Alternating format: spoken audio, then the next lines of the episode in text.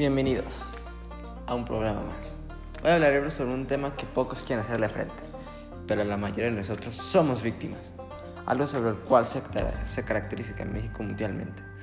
Esto nos está llevando a que afecte la economía, seguridad, incertidumbre de México. ¿Ya sabes de qué estamos hablando? Sí, no, no, no, no. Hoy no hablaremos sobre la pena de muerte, aborto, esos temas controversiales. Hablaremos sobre algo mucho más interesante. Sí, quédate, para salir mejor informado que nunca. Hablaremos sobre la corrupción el Estado de Derecho. ¿Qué estamos esperando? Acompáñame. Empecemos. Explicaré en pocas palabras qué es el Estado de Derecho, ya que no tenemos mucho tiempo. El Estado de Derecho se puede decir que de principios es el Estado que rige que existan leyes y que todas las personas lo cumplan.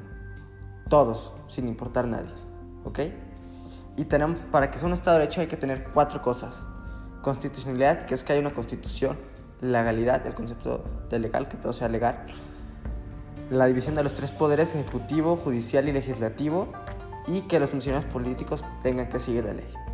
Ya sabemos esto.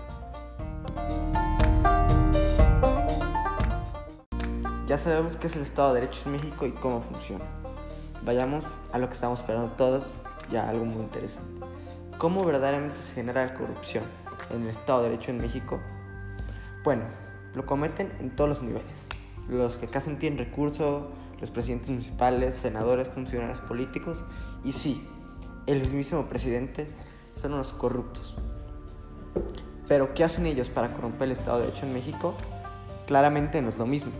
Los ciudadanos, los que, los que casi tienen recursos, asesinan, matan, roban, violan por otro lado, los funcionarios políticos, senadores, gobernadores, el mismo presidente, como mencioné, ellos se roban presupuesto de las obras públicas, sobornan, maquillan la rendición de cuenta para nosotros.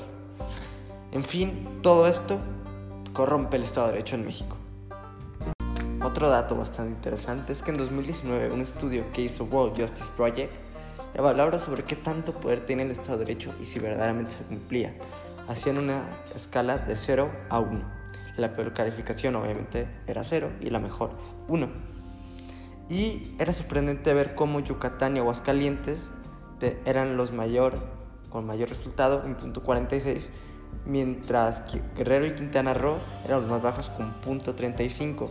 Y ustedes pensarán, ¿dónde está el Estado? México, Jalisco y Nuevo León.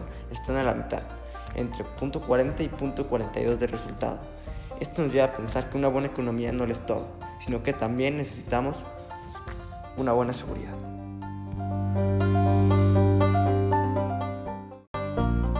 Todo lo que hemos visto me lleva a pensar que verdaderamente en México ningún estado tiene este balance en el Estado de Derecho que se cumple para generar una buena economía con su seguridad. Pero la verdadera pregunta aquí, lo que nos estresa todo, y por lo que todos estamos aquí. ¿De quién es la culpa de tanta corrupción, muertes y homicidios? ¿Por qué México no es estable? Muchos dirán que la gente los comete, los crímenes. Puede ser cierto. Pero la única verdad aquí es que los del gobierno son los culpables.